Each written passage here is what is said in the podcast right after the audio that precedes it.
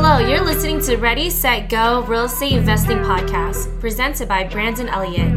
This show will be going over all aspects of real estate investing and is intended to educate, motivate, and prepare you to take action on your first or next real estate investment.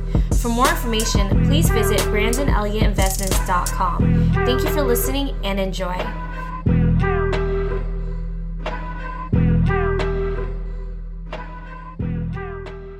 Welcome back, everyone, to Ready, Set, Go Real Estate Investing Podcast. I'm your host, Brandon Elliott. Today, we're going to be diving into some deeper understanding of what commercial bank lenders are really looking for the do's, the don'ts, and everything in between. So, we have a good friend of mine on here. He's going to be dropping all the gold nuggets, you know, the learning curves that he's been through and uh, all for the benefit of the listeners, you guys. So that being said, Chris, what is going on, brother? How are you, man? I'm doing well, doing great. Excited to be on the show. Yeah, uh, I, I appreciate you jumping on. I'm, I'm here in Tulsa, Oklahoma. Uh, the market's tightening up. Uh, trying to still find deals where I can work for other investors, and I'm attempting to crack into the multifamily space. That's why I met up with you back in Phoenix earlier this year with the with the Phoenix Syndication Workshop. So that's my ultimate goal, but it's it's tough in this market. That's right. That's right. So for anybody out there that doesn't know exactly who you are, uh, do you mind just diving into who you are, your background, where you live, you know, what kind of investing you are doing? Um, I'm a single uh, single family buy and hold investor here in Tulsa, Oklahoma. Um, I'm not really any different than most of the others that start out. Uh, I got on the BiggerPockets, but I think I had a rental number three. I personally now own 20, and that's, you know, I, I feel pretty good about that. Uh, I started out, you know, paying, took out a home equity loan on my house and said, hey, you know, I, I surprised my wife. I said, I bought one first rental and she didn't like it. And, you know, we're up to 20. So we're at the point now where there's times I don't even tell my wife I bought a house. And she's just yeah. like, I had no idea. And I did the normal, I, you know, when I first started, I was an IT guy you know, that, that was my background. And I transitioned. I did IT work for a bank, and then the housing crisis hit. The bank got into trouble, and they needed some help with some of their systems to say, hey, you know, you, come over here and help us fix our com- commercial systems to help us monitor our loan portfolio better, and we'll slowly train you to become a commercial lender. And I said, cool, sounds exciting, needed to happen. So that's what got me into that space. But all along that time period, I was doing the conventional, you know, borrowing with my W 2. Yeah buy a rental property, I'd go out to a, a conventional lender that I could get a 30 year fixed rate because I was reading, hey, that you know, the more leverage you can get, the better your cash flow, and I could get those fixed rates. But man, by the time I thought I could get 10 of them because that's what I read online. It's like, you know, there are certain lenders that may only go four or five, but I had some lenders in my market said, hey, look, we'll let you go up to 10. And I knew, okay, well, I had a primary residence. That's my first one. So I can do nine more rentals. Well, I didn't understand at the time I think it was by the time I got my third, put on a conventional mortgage, uh, that they said, "Hey, you can't do anymore. Your debt to income is too high." Yeah. And what I what I learned was it wasn't that my income here, my myself my rentals, everything was great, but what happened was I learned that by taking on some rentals late in the year and put them in service in October and November, I would show those I would show those losses for that year, and I would hardly collect any rent. Yeah, so it's a lot higher. Yeah. Right. See, I was doing all this rush to put this on my tax tax form for that year to so I could claim that loss. Yeah. Well, then I learned what that loss on my tax return would look like to my lender. Yep. Those conventional lenders, they don't look at a, a schedule that says, "Oh, well, you know, they're not allowed to understand that you did this in October." They look at that and say, "Hey, you lost twelve hundred bucks last year on three of these rentals. We're going to assume you're going to lose twelve hundred bucks a year every year going forward."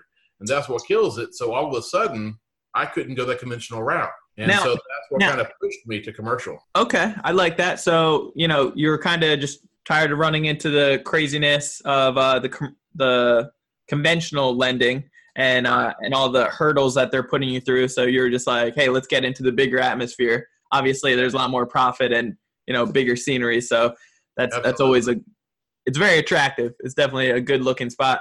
But as far as you know the lenders obviously it's not like rocket science to see that you did buy it maybe in october september what have you and, and you are claiming a big loss because you're doing a remodel on it or what have you you know, are some of these lenders taking that into consideration? On the conventional space, I learned they don't get to because this conventional paper, at least the lenders I was going to in my market, they're going to sell this paper on the on the secondary market, recoup their investment, and service the debt. So the kind of even though I was getting it as an investor, it was the same kind of loan you get if it's your primary residence, uh-huh. just an investor status. Yeah. And apparently, the underwriting rules that are allowed don't permit looking at a pro forma and saying, "Well, we get that you did this here, and it's going to be better next year." They don't get to do that. They they put in the numbers in their in their spreadsheets.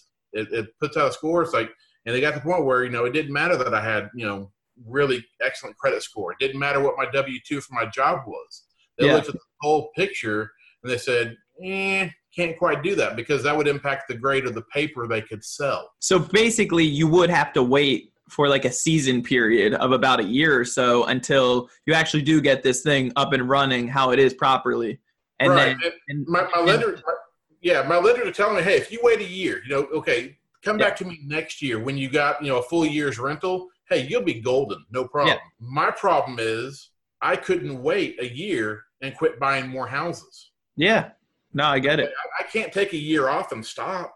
Yeah, if, if, if, it was at the end of my buying spree and I said, okay, I want to refinance four or five of these, that'd be fine. You know, okay, I'll let up season, I'll go out, I'll get that long term rate, I'll do some stuff.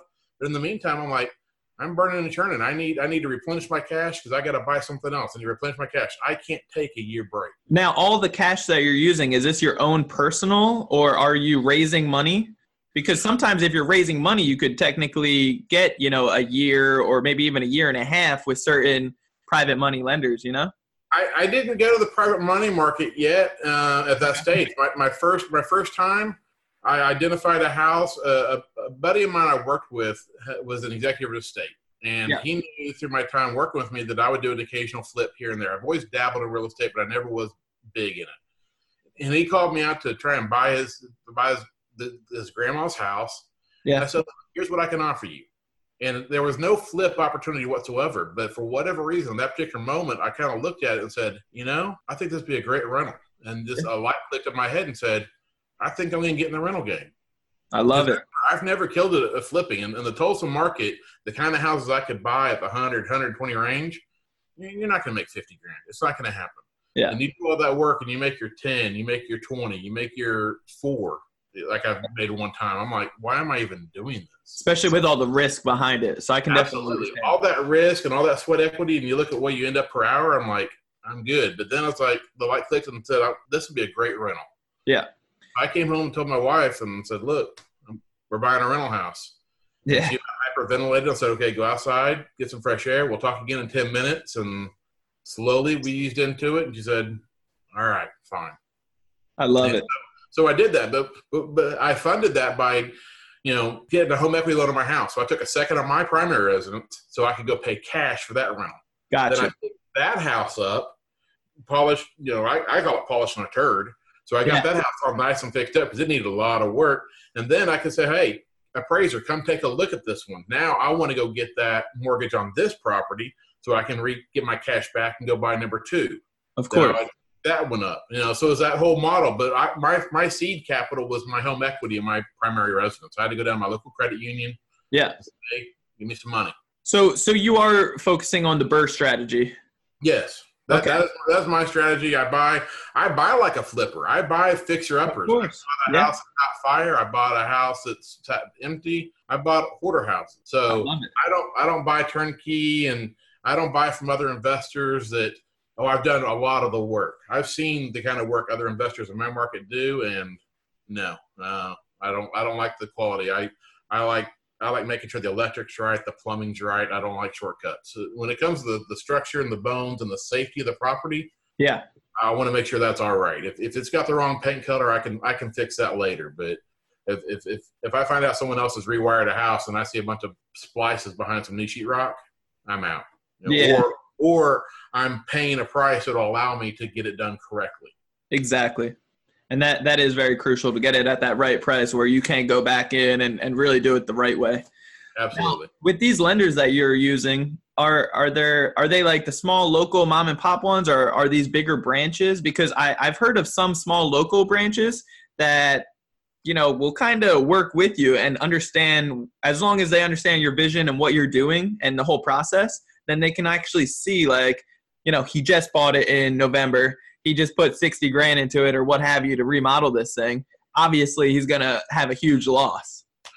I the, the, the, lenders I went to initially were a bunch of different mortgage brokers. I could always get a better rate. You know, I was used to, I was a typical consumer who's used to having a good W 2 and a good FICO score and pretty much knows the answer. When I say, can I borrow money? The answer is always yes. It's just a matter of negotiating rate and whatever. Of course. So norm, I went to the normal channels I was used to. I didn't, at that point, I called around a few places um, none of my credit unions would touch me because it's a, business purpose. Even though it's Chris Simmons borrowing the money and Chris Simmons having the name on the title, it's like, no, that's business purpose. We don't do this. Uh, I found a couple small banks that would, and they would kind of entertain it. But man, you look at their point spread, and it's like, okay, I'm paying two percent annually more per year, and they were wanting a shorter amortization. They were they, they kind of had a hybrid product that was sort of like what you would get at a commercial bank, but they yeah some of the that still treat you as an individual. Like a twenty year. Time, It was just still cheaper to go back to my mortgage broker until I finally got found out this just isn't going to work. Okay. Gotcha. Yeah, no, I can I can definitely understand it. Uh, I think I've been blessed so far, at least, uh, that you know there there's a small local branch that ends up working with me and gets creative to make the deal work, and even covers some of the closing costs. But and thankfully, you know, the appraisers are really kind of what screw me over on s- certain situations because the appraiser, you really they're the ones that are the middleman that's painting the picture back to the to the okay. lender, and you know they're looking at it as a business. So as long as most of the liabilities off of me as far as like expenses go. And then there's good tenants in there, you know, with a year lease locked in at good prices. You know, they're looking at that debt to income ratio. But I can definitely relate, brother. Uh, I've been through a couple that they give you that denial and, and you really just got to open up another door and try another one. So uh, it can be a little crazy. Yeah. So how long were you in the in the commercial scene for? Because I know you were working on the lending side, correct? Correct. I I got moved over. I I had when when I took on the special IT project to help the commercial side of the bank. I got moved over six months after that. Once that wrapped up, and I became a commercial loan officer. had lending authority and everything, but I was sort of the muscle for the bank. So I was a I was I did commercial loan workout. I was in the special asset division. So I was in the division that handled the loans that went bad. Okay You're over on the side that's used to taking these commercial clients out and you know playing golf and lending them money for this, lending money for this, and then all of a sudden, a loan committee takes a look at the annual reviews, or we get some other indication. You know, they've been sued. There's all sorts of different things that can throw someone into default, and we're like, okay, I'm your banker now. Yeah. I would get to introduce myself. I would I would meet with their original lender and would have a quick phone call, and he would introduce me, and I'd say, "Well, I'm I'm your new lender now. You're no longer working with Joe or whoever it was. You know, I wanted to introduce myself and let you know this is a good time. Leave the bank. Uh, I'm the one that would please go to our competition. We don't want you anymore. Got 30 days. I've already retained counsel. Oh wow. Yeah, and this isn't the retail collection side. You know, we had the consumer division that dials for dollars and says, "Oh, make your car payment, make this." This is purely commercial. This is looking at the paper. This is looking at the assets. This could be something as simple as loan committee deciding we don't want this lending segment anymore. We'll we'll carve out this part of our portfolio and say we're exiting this business. Maybe wow. maybe you did nothing wrong, but they did it with they did it with uh, single family landlords. Prior to me coming to this division with the last housing downturn, I could have gone to my, the bank I worked at and got a a, a business loan for residential real estate, single family. After the last housing downturn, they said that's too risky. We're too big. This isn't worth messing with. Yeah. You know, they said, hey, if you want to look at apartments that you know 50 units or more and built in the last 30 years, great. Come to us. We'll work with you. If you're doing the single family stuff, duplexes or whatever, anything smaller than that, go somewhere else. Let let the smaller regional banks in the area take that market we don't want to meddle in that. We'd rather deal with the bigger money stuff. Yeah. So, with me being new to commercial lending and not really understanding the business on that side, it, I kind of took offense to that because I was I looked at my industry designation and I was personally, in spite of my great credit score and intelligence and even working for that bank, I was designated an unacceptable lending risk. And they said under no uncertain terms Will we lend to this? But then slowly, as, as I worked in the business and understood what it meant, it's like, okay, it makes sense. And it really took one of my mentors and bosses in the organization to say, hey, look, you know, if an apartment goes through bankruptcy or foreclosure or something else, we can put that into receivership. We can put a property manager and run that and still maintain that asset. It's not a big headache. You know, we can preserve the bank's collateral. We can wait till we find another buyer. We can work that stuff out. Yeah. You come to me with a hundred single family rentals. That's a hundred foreclosures. That's a hundred evictions. Yeah. That's a hundred houses to maintain. And he said, "We just don't want that. That's that's Yeah. not our thing." And and then slowly, it's like, okay, I get that. You know, it's like, okay, that that makes sense. If if I was the size of this bank and I could lend to this kind of customer, I would probably say, hey, let let the smaller banks deal with that because that Yeah. that can be a huge headache. Oh yeah. It adds up. The expenses behind that, if they did need to take back and every all the moving parts in between. whew. and and and, and every month a house sits vacant. Yep. I mean, you can you can see just see the expenses adding up. You're asking someone to break into it, steal the copper, steal the AC, you know, the whole nine yards. So slowly, I as, as I learned the business, like, yeah, that makes sense. Yeah. So let me ask you, as, as far as like maintaining a good standing in the commercial lending atmosphere, like how, how does somebody, I guess, avoid seeing somebody like you when you're in that position, you know? I, and I know it's like, you know, just like you mentioned a, a moment ago, with certain situations, it could have been a great, a, a great uh, person, and then the bank just decides to, you know, switch up what they want. Right. Yeah. So so you got to look at your ratio. So we, we use the calculators on on different sites and you know our own spreadsheets. We say, hey, you know, these are the numbers I like. You got to look at what each lender asks for. You know, your debt coverage ratio, uh, your debt service basically says, okay, you know, they want to see a number like 1.2, which basically means Of course. if you uh, you know pull in X amount of revenue, they want to see at least a twenty percent ability to repay um, higher than what you pull in. So if, if you're if you owe a thousand dollars a month, you better be pulling in at least twelve hundred dollars, so you can kind of have a little bit of a cushion.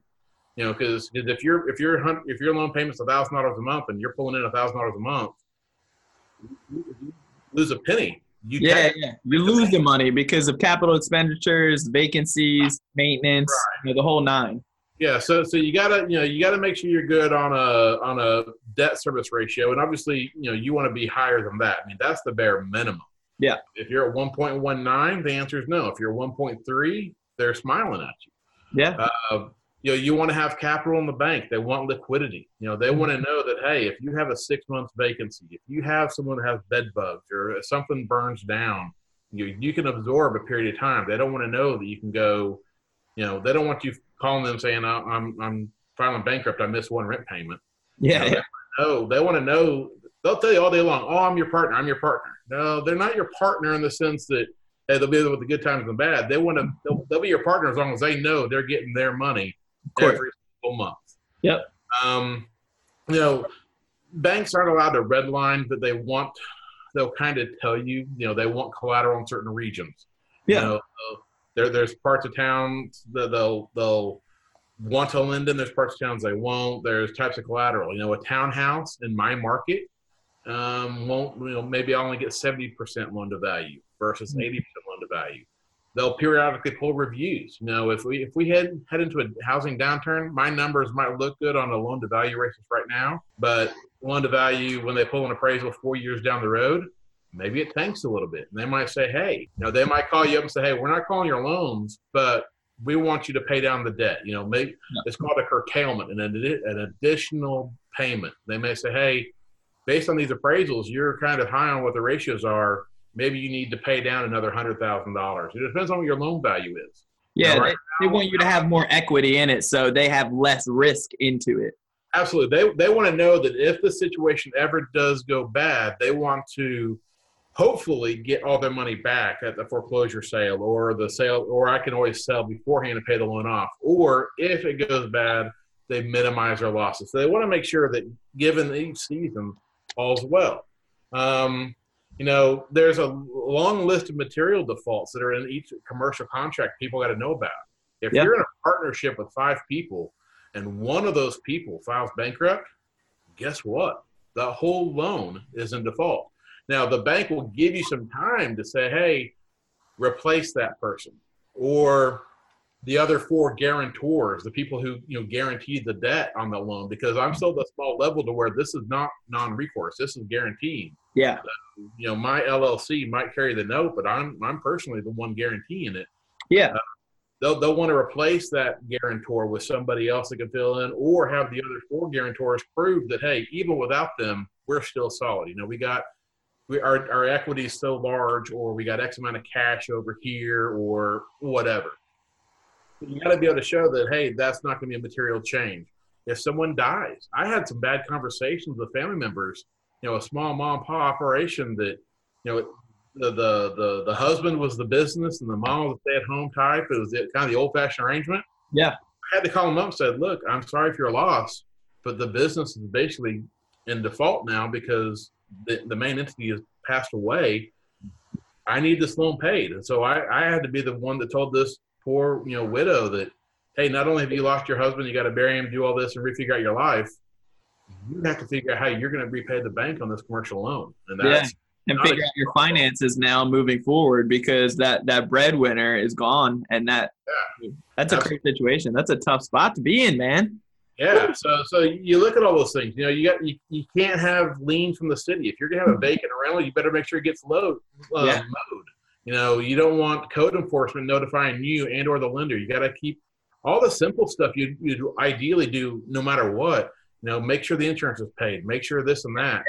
Um, but there's a lot of homework that goes on the commercial side. You know, every six months with one lender, I've got to submit uh, rent rolls. They want to see my rent rolls, how much I've grown, how much rent's going up, how much rent's going down, and they'll call me back and say, "Hey, we see on this property you haven't raised rent in three years. You know, is there a reason? Is there, you know, what's going on?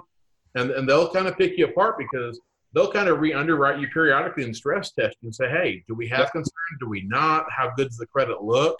Just again to make sure they can go to their loan committee because internally they'll rank you with other with other borrowers and they'll say, here's the best of the best, here's the mediocre. Because if there's time to trim the fat, they'll let you know.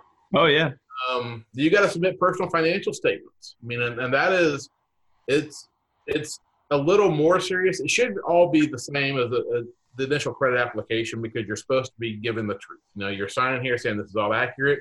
But when you give that personal financial affidavit, that is actually an affidavit, like you're testifying in court.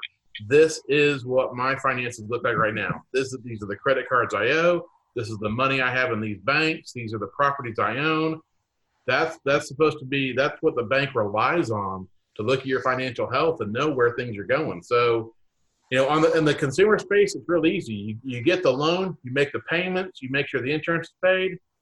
Nothing ever happens. Commercial, it's it's an ongoing relationship. You're talking to them at least every two or three months. Wow. I, I make it a point when I go, as much as I like online bill pay, I learned a long time ago talking to other customers and other friends of mine that are builders and other businesses. Yeah. I make a point to walk in my payment and I see my banker every single month. I, I, I do it around lunchtime, so it's not too super inconvenient to me. Yeah. But I don't I don't make my commercial loans uh, an auto pay thing to where I see my banker once every three years. I see him hmm. every single month. I say hi. I let him know how things are going. I, I, think I think that's so crucial as well. Not enough people are actually doing that. Like building the relationship is crucial to to really get your success and, and build that friendship relationship to make sure that they do have your back.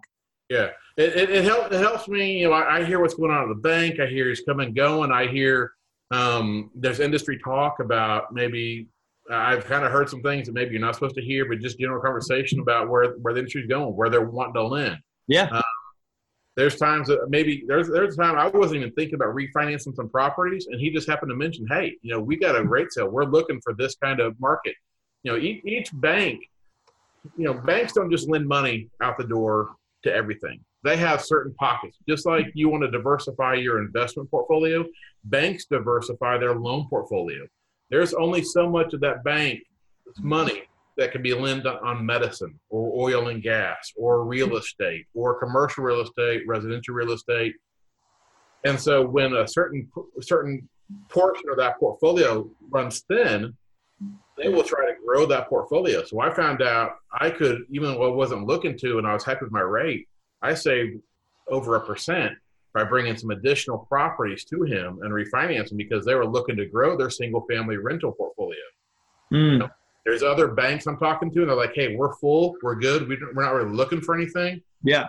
And over here, I was like, I found out just by going there and making my loan payment. payments, like, look, we're looking for some more. If you got some more, we're happy to lend. And I got like a 20 year fixed rate. Yeah. I love that. I jumped on it because some of my other lenders, they've got a five year balloon to where it's, hey, here's your five year term and you got to renew it or it's just contractually due. You know, we'll let Yeah. you amortize it over 20 years. So you have that 20, it's like you're making the payment where it's over 20 years. Yeah. five years, you're done. Yeah. Yeah. Which, you know, I, I, I really don't like those at all just because you're constantly worrying about, you know, that five year mark and you need to plan ahead. So Right. you never, you know, I, I like the 20 year fixed or 30, you know, as long as you can get and, you know, if anything, just pay above. Um, Yeah. But Absolutely. We I started that way. So I've got one big bank that gave me the the 20 year and five year term, which was pretty typical. And, I, and because I was so used to it, seeing at my bank, I was like, okay, that's fine.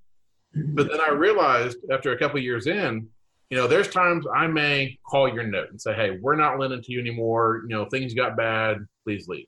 Yeah. But I remember there. I remember in my own personal job, I was like, there are a lot of customers where eh, it's not bad enough for me to call your note. You're not really in default, but we decide we don't like you. So I've already decided two years in advance. So when your loan comes up for renewal on that five year balloon, yeah, we're not doing it. The answer is no. yeah, And I don't ever want some bank making that decision on me. exactly. So It's- even if I'm paying a quarter point more or a half a point more, I'm going to those 20 year fixed. I'm going to, I'm making it as close to that consumer world where, hey, as long as I make my payments and I turn in my homework assignments to you and with my, you know, financial statements and my rent rolls, Yeah, I don't have to worry what the things are going. You know, maybe, maybe it hurts my cash flow just a smidge now, but it gives me that extra security because I don't like those five year balloons. yeah. They make me nervous. So let me ask really quick. I, I do want to jump into short sales in a minute because I, I know you do have experience with that as well that we can dive into. But how many years were you working on the, you know, in this industry for the lending side? On, on the lending side, I was in commercial loan workout for about five years. Five years. Okay, awesome. Five And what what were those years? Just to kind of get an understanding. Like, was it Uh, right I- around the bad times? We, we yeah we it was it was during the last downturn. So I got out. I left the bank um, April, I guess two years ago. So we're in 19. So I left the bank April of 17. Okay. So I went the bank about April of 12, uh, December of 12, Okay. Gotcha. January of 12. Yeah. Okay. So I'd, I'd been in the bank a total of 10 years, but I was on the IT side, supporting other sides. And then I went to commercial lending and did that for about five years. Gotcha. Okay. So um so let's talk about short sales and you know what do banks deal with I guess or what are, what are they looking at when it comes down to the short sale side? So, so, so negotiating the short sales and dealing with short sales. So, if with with this bank that I worked at, and it was a very large bank, a very good bank, we had obviously the commercial, or we had the the we had the commercial paper, and we had the consumer paper. And so, for single family, it's all going to be consumer paper. And there's a portion of it where you call the mortgage division, and they they turn through the money. They they lend the money out, and then they sell the money on a secondary market, and they service the debt. Yeah. But then you have the mortgages where you go to a certain branch and you talk to just a consumer lender, and that's where they keep the money in house. So you got the paper they sell on the secondary markets and service. Yep. And then you have the actual mortgages they keep in house. Maybe it's a second mortgage, maybe it's a small first mortgage, you know, whatever they have. And so they treat them differently. So whoever has the servicing rights on that big paper that's sold in the secondary market, that's who you're dealing with. And they're the big operations. They're the ones that are pains in the neck to deal with and get them on the phone and find that attorney. And they're hard to deal with. But then for the ones that have in-house money and then the loan goes into default, you know, there's a divorce, there's a death, there's for whatever reason, someone lost their job, who knows? Yeah. those are the ones to where in-house, even though the consumer division is the one that's doing the, the letters, because the Consumer Protection Act and all the rules on consumer financial residential stuff are so strict. You know, you got to is it a veteran? Have they done this? Have they done that? And you've got to give this notice on that day. Yep. Compared to the residential side, the commercial lending world is like the wild, wild west. You know, you're you're a business entity. You you got access to legal counsel. If you're willing to agree to this, and I'm willing to agree to it, we're good. Outside okay. of usury laws, on the consumer space, oh my goodness, there is so much stuff out there that our residential team has to be certified on it, trained on it, and tested on it. So we would never touch it. We even had deals to where maybe I had a dentist that had a practice and he pledged his own personal residence as collateral, even though it's a business loan and the business name, the whole yards. We were so nervous of the regulators slapping our hands because it happened a lot that we would even let the residential collection team handle that loan and we would mm-hmm. kind of give oversight on how we want, you know, send this letter, send that, but make sure you do it so you cover all the regulatory stuff so that you could just because even the type of collateral made us nervous. And we got to where we didn't do it, but every once in a while you'd find a loan was like, uh oh, this isn't. Yeah, getting a little scared, right? Yeah, it was like, whoa, this, you know, whatever potential fines we might get if we make a slight mess up totally outweighs any potential savings by doing this and that. But once we get that collateral back or we're about to, or we realize, hey, you know, this is a short sale situation, we need to get outside of this and we can't find somebody to sell the paper to, then they would come to our division and say, okay, we have a proposal. You know, this person's underwater. You know, we loaned them a hundred thousand dollars. The house is only worth seventy. We just pulled an appraisal. You know, half the sheetrock's missing, the roof's caved in, whatever the scenario is. Yeah, we know we're going to lose our tail.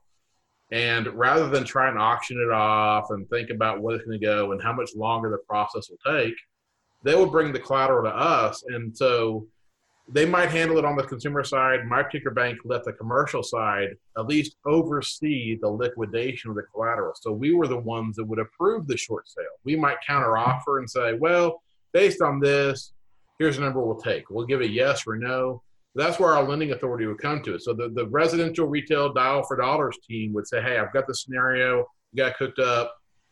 Here, here's the stuff. We'd have a weekly meeting and they'd kind of give us the proposals. We'll work through collateral by collateral and we'd say yes, no, maybe, do some counteroffer just to get a second set of eyes and help be good stewards for the bank. So anytime you can find a, for the investors out there looking for short sales, and if you can find that it's actually paper held in house at a local bank, you know, talk to your special assets team because they're typically the ones who will give the final authority of we will agree to this sale. You know, mm-hmm.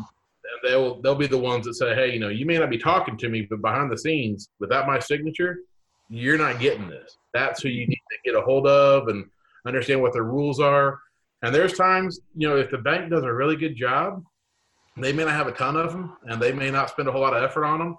But man, when the economy turns and they've got 15, 20 of them, you'll get these people calling you saying, Hey, I've got 20 houses to move.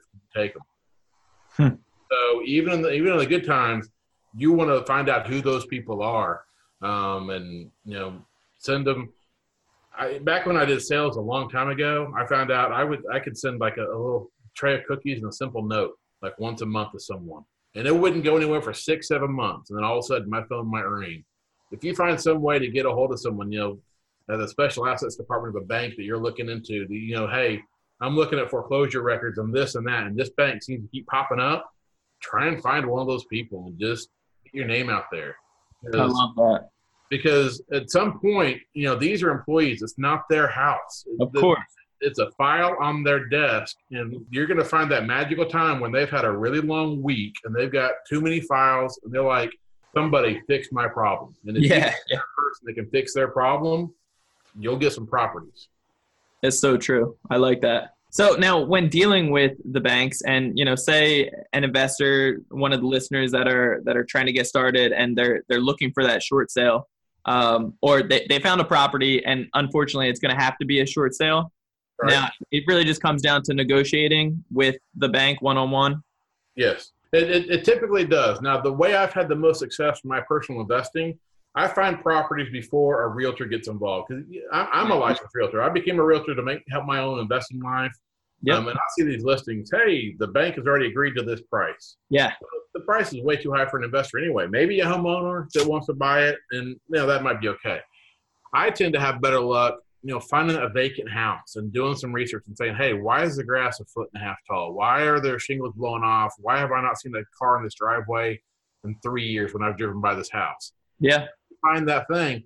And what you can do is if you can reach out to the homeowner, you know, obviously you're going to have to have the homeowner's cooperation. They've got to send certain paperwork to the bank. They've got to send a letter saying, hey, I'm asking for this. Please forgive my debt. Let me out of this, yada, yada, yada. The bank wants an updated financial statement. And the bank wants an assurance. Part of a short sale is if they agree to it, the owner of that property that's selling it cannot get any proceeds. Not under the table, not not up front. You know, if the bank's going to take a loss, they're going to make sure that owner walks away with nothing. Mm. Um, so, so they want to make sure they have the financial wherewithal to be in that dire straits. If, if yeah. I'm negotiating a short sale saying, "Oh, poor bank, I can't make my mortgage payment," and I submit a financial statement, I say I've got six hundred thousand dollars sitting in cash in the bank, they're going to say no. They're like, "Honor your loan. You bought that house, you take that loss." But if I if I show them, "Hey, look, I owe fifty thousand in credit cards. I, you know, my checking account's overdrawn. If there's no way in the world I can possibly honor this debt to you, then the bank's like, okay, yeah, we might have something. And yeah. then send an appraiser out. They're going to look at that property. Um, and I've had the best luck when I can sell them on the fact that, hey, this homeowner has already abandoned your home. He's not here. There's no one living here. Feel free to walk through. Yeah. The home is in this condition he has not contacted a realtor. He is not trying to sell it. You know, give him the doom and gloom. It's like, look, this house is coming back to you. Yep. Do, do you want this house back? And if you can tell them that message and they realize nothing's going to happen and it's in, it's in bad shape, they will negotiate with you. I think uh, that's super key, like really painting the picture and letting them know how bad of a situation that they're about to walk into that they right. might not even acknowledge or realize right now but as they start moving forward, this property will be getting taken back. The owner doesn't care. He he moved on already. So, right. you know, you're going to have a problem on your hands sooner than later. Let's try to work something out, especially before the realtors get involved.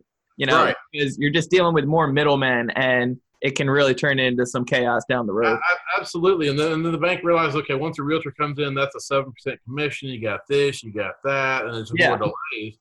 And the, the thing with a short sale is the bank can't get involved with realtors until they own it. See, at that yep. point, they own the paper, and that's terrible paper at this point. They don't own that house. They can't sell the house. They, but they can agree to take the loss on the paper and, yep. and, and say, okay, well, based on this, we're we're good enough to go ahead and acknowledge we'll take this loss and we'll release our lien to allow the sale to go through. Now, if someone calls me up and says, I, I want to do a short sale, and I, I, I talk to them and say, you know, you're living in the house. The house is in great condition, a great neighborhood. The yard's been mowed, and they're like, yeah, I just thought I'm going to lose my job. I'm I'm three days late on my mortgage payment. There's you have no argument to take it to a bank. You know, yeah. the bank like seriously, you know, call a family member, go get another job. You know, file unemployment. You know, we're not doing something. Yeah. It, it's the, the, the houses you're looking for, the, the the flags that you're looking for. You know, just like any other occup, you know, pre foreclosure, whatever else. You want the tall grass. You want the some shingles blown off. You want a broken window. You want the obviously, hey, here's something bad going on here. You find out who that is, who has the paper, and you tell them, hey, look, here's your collateral. Obviously, you know you had a few missed payments, but I don't think you know how dire the situation is for your institution. Um, the sooner you can get me into this house and get this off your sheet, the better, because every single month, every bank knows they're losing value. Of course. And they don't they don't want it on their record. They don't want it on their desk, deal with the hassle, all the ins and outs of the expenses that add up. So, you know, you're so right on this. I love yeah. it.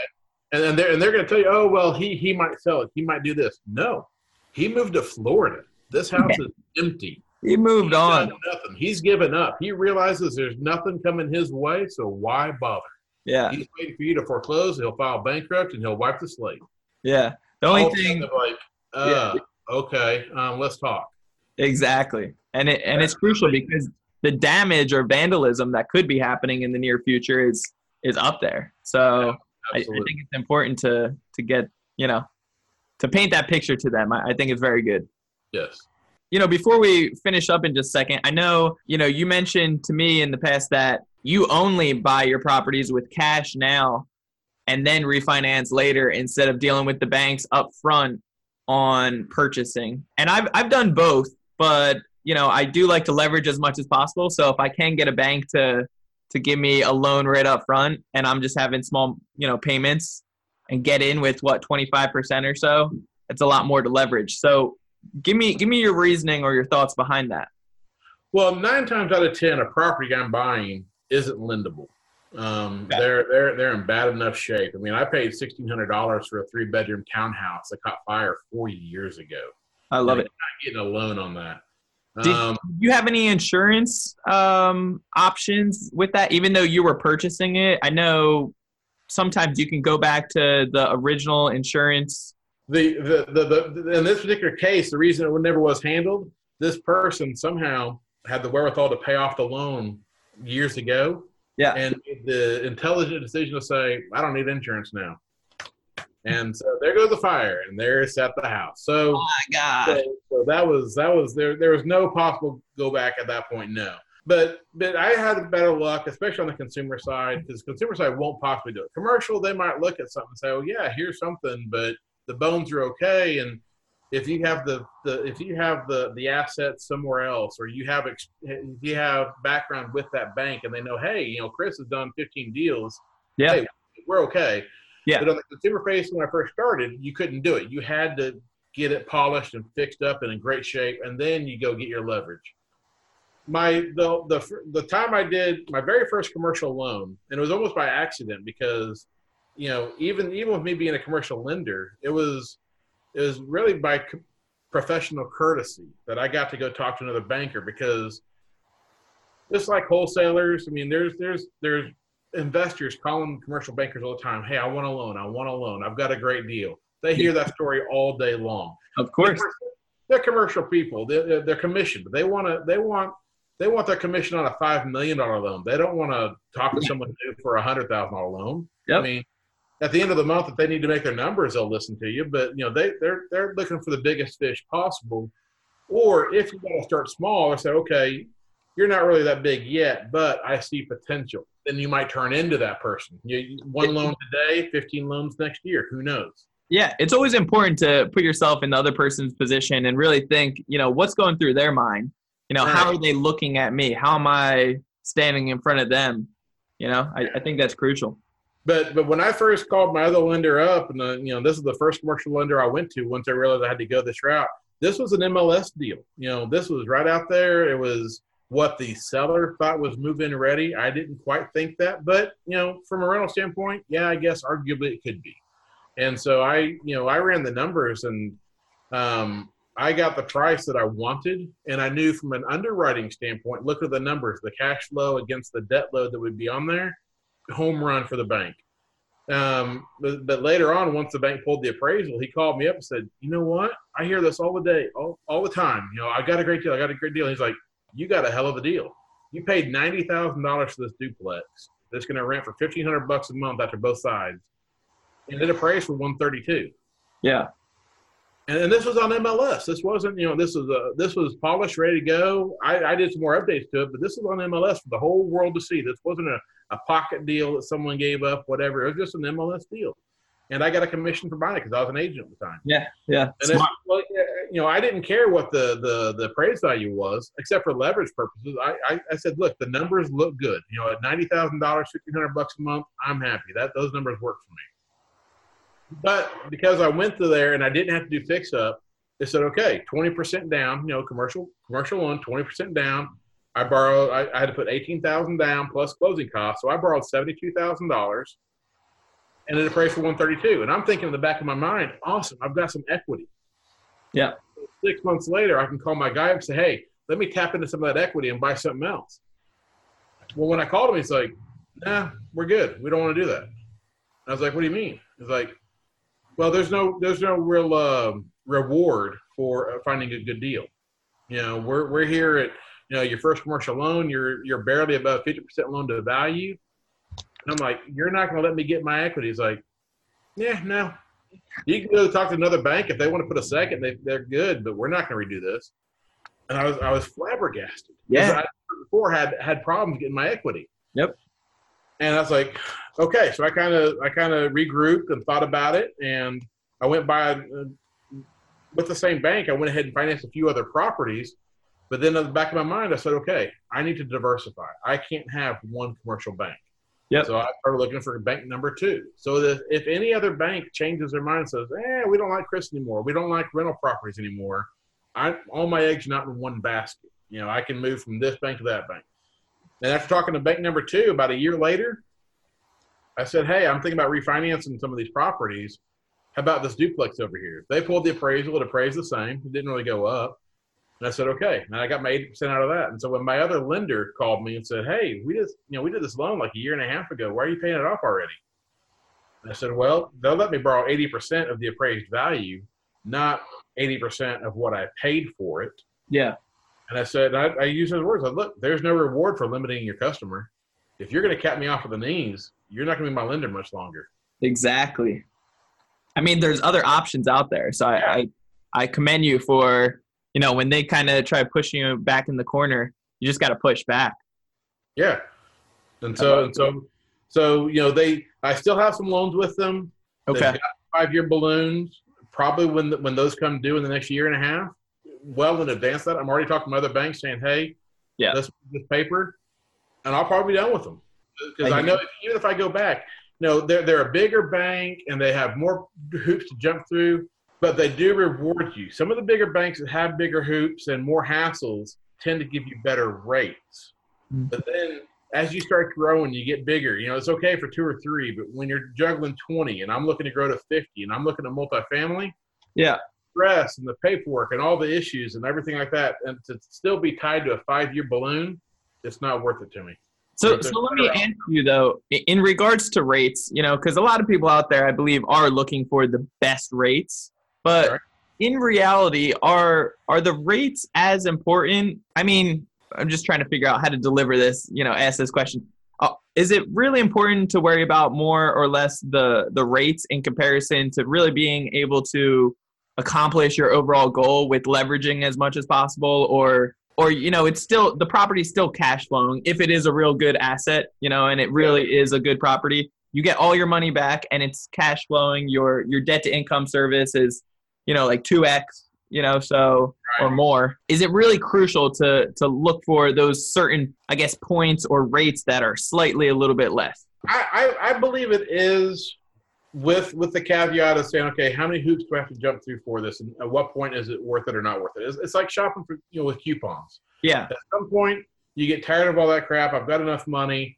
Let me just pay what it's worth. I don't want to go to this sale on this day. I mean, Yeah. I used to love Black Friday. Now I can't stand it. I don't do anything with it. I'm good. I'll I'll pay a ten percent. You know, these tax free sales that a lot of the moms go to before school starts.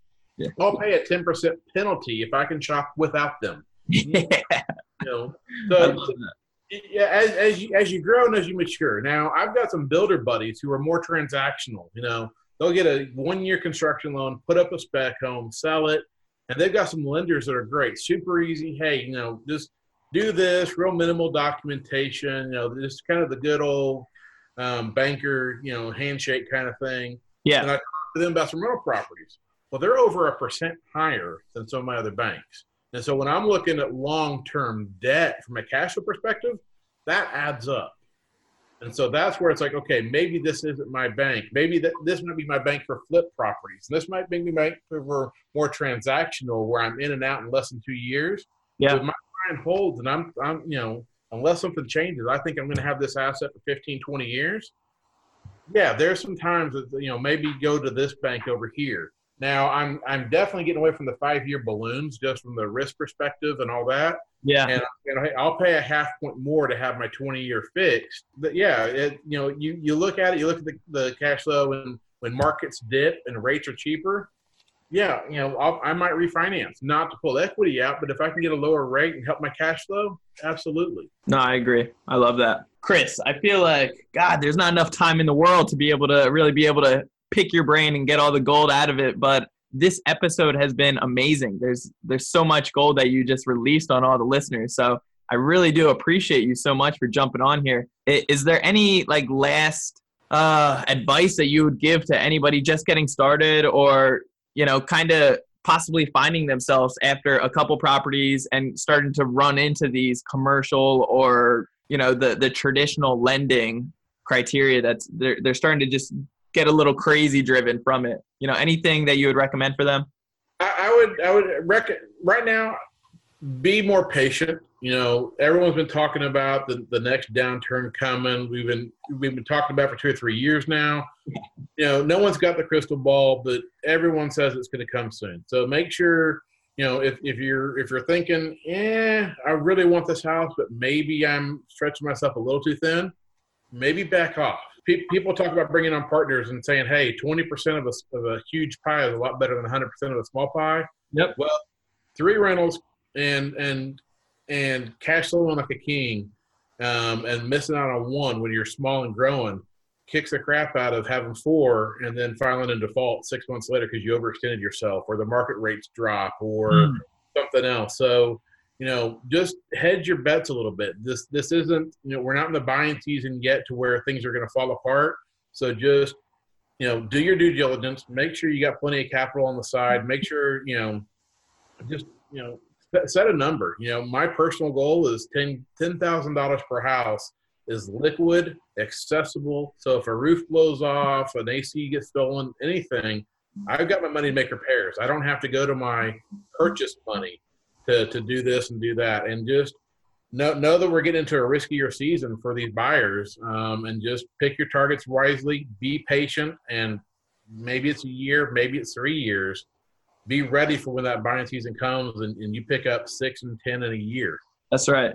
That's right. You know, and just to add to that, you know, there there might be some closed doors that come onto you. Obviously, be patient, but be persistent. Don't don't let the all the noise out there of, uh, you know, the market scare you and not allow you to take action. It's all about educating and really preparing yourself. So be a little bit more cautious with your numbers and. Right and on the conservative side, but at the same time, take action. You know, you're not going to get deals out there until you start submitting offers. So analyze right. at least three deals in a day, submit an offer every single day, and then see what your 30 day challenge looks like at the end of the month. And, you should be able to surprise yourself. But I'm, uh, I'm still looking. I'm still buying. I'm just I'm just right. extra picky. I'm not. That's know, right three three years ago, I might get a price war on certain properties. Right now, I'm like, no, my number is my number, and if it's someone yeah. else more than me, good for them. That's right. I love I'll, it. I'll buy from them three years from now when they're in foreclosure. That's right, Chris. So, how can uh, people get a hold of you? Uh, I'm on BiggerPockets. I'm on Facebook, so look me up, Chris Simmons. Uh, you know, I'm, I'm, not the best at social media. I'm trying to get better at it. Uh, you know, I'm an agent with Keller Williams. So if you Google Chris uh, Simmons Keller Williams in Tulsa, you'll find me. You can shoot me an email. I'm happy to talk. Uh, you know, anyone in this market, you know, I go to the, the local RIA meetings. I'm happy to talk to investors and give them my insight and network with them. And that's probably the best ways to reach me. I'm, I'm not quite where I want to get my mobile number on the. on yeah, yeah, you're you're good. I, I don't do that either, but uh, there's some crazy individuals that do that. But Chris, yeah. I, I mean, nothing but gold on this one. I really do appreciate it. I feel like this episode right here really stands out. It's something that we were missing uh, within Ready, Set, Go Real Estate Investing Podcast. So I do appreciate you for jumping on here, taking the time out to do that.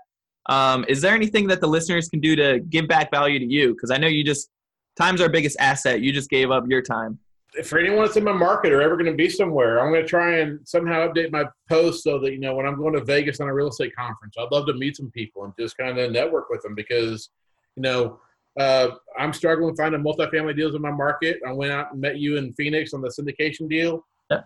Someone, someone in, in the different market that I don't know anything about might say, "Hey, you know, I, I found a multifamily deal. You know, we yep. might syndicate together. You know, you know, uh, be it Phoenix, uh, Vegas, uh, Washington D.C. I have no idea. Um, That's I can right. tell you right now, Tulsa, Oklahoma is a terrible place to buy an apartment complex. So, but, but if, if someone else can find a deal, heck yeah, I'd love to partner with them. Okay, I love it. Well, you guys have all heard it first on Ready, Set, Go Real Estate Investing Podcast. Uh, Chris Simmons, appreciate you, brother, so much. I really do.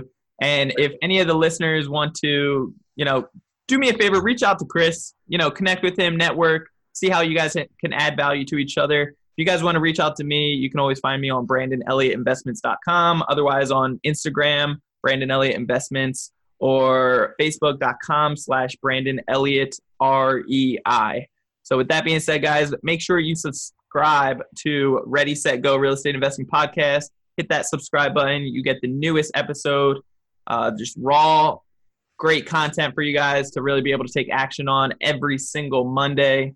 And um, make sure you leave a five star review.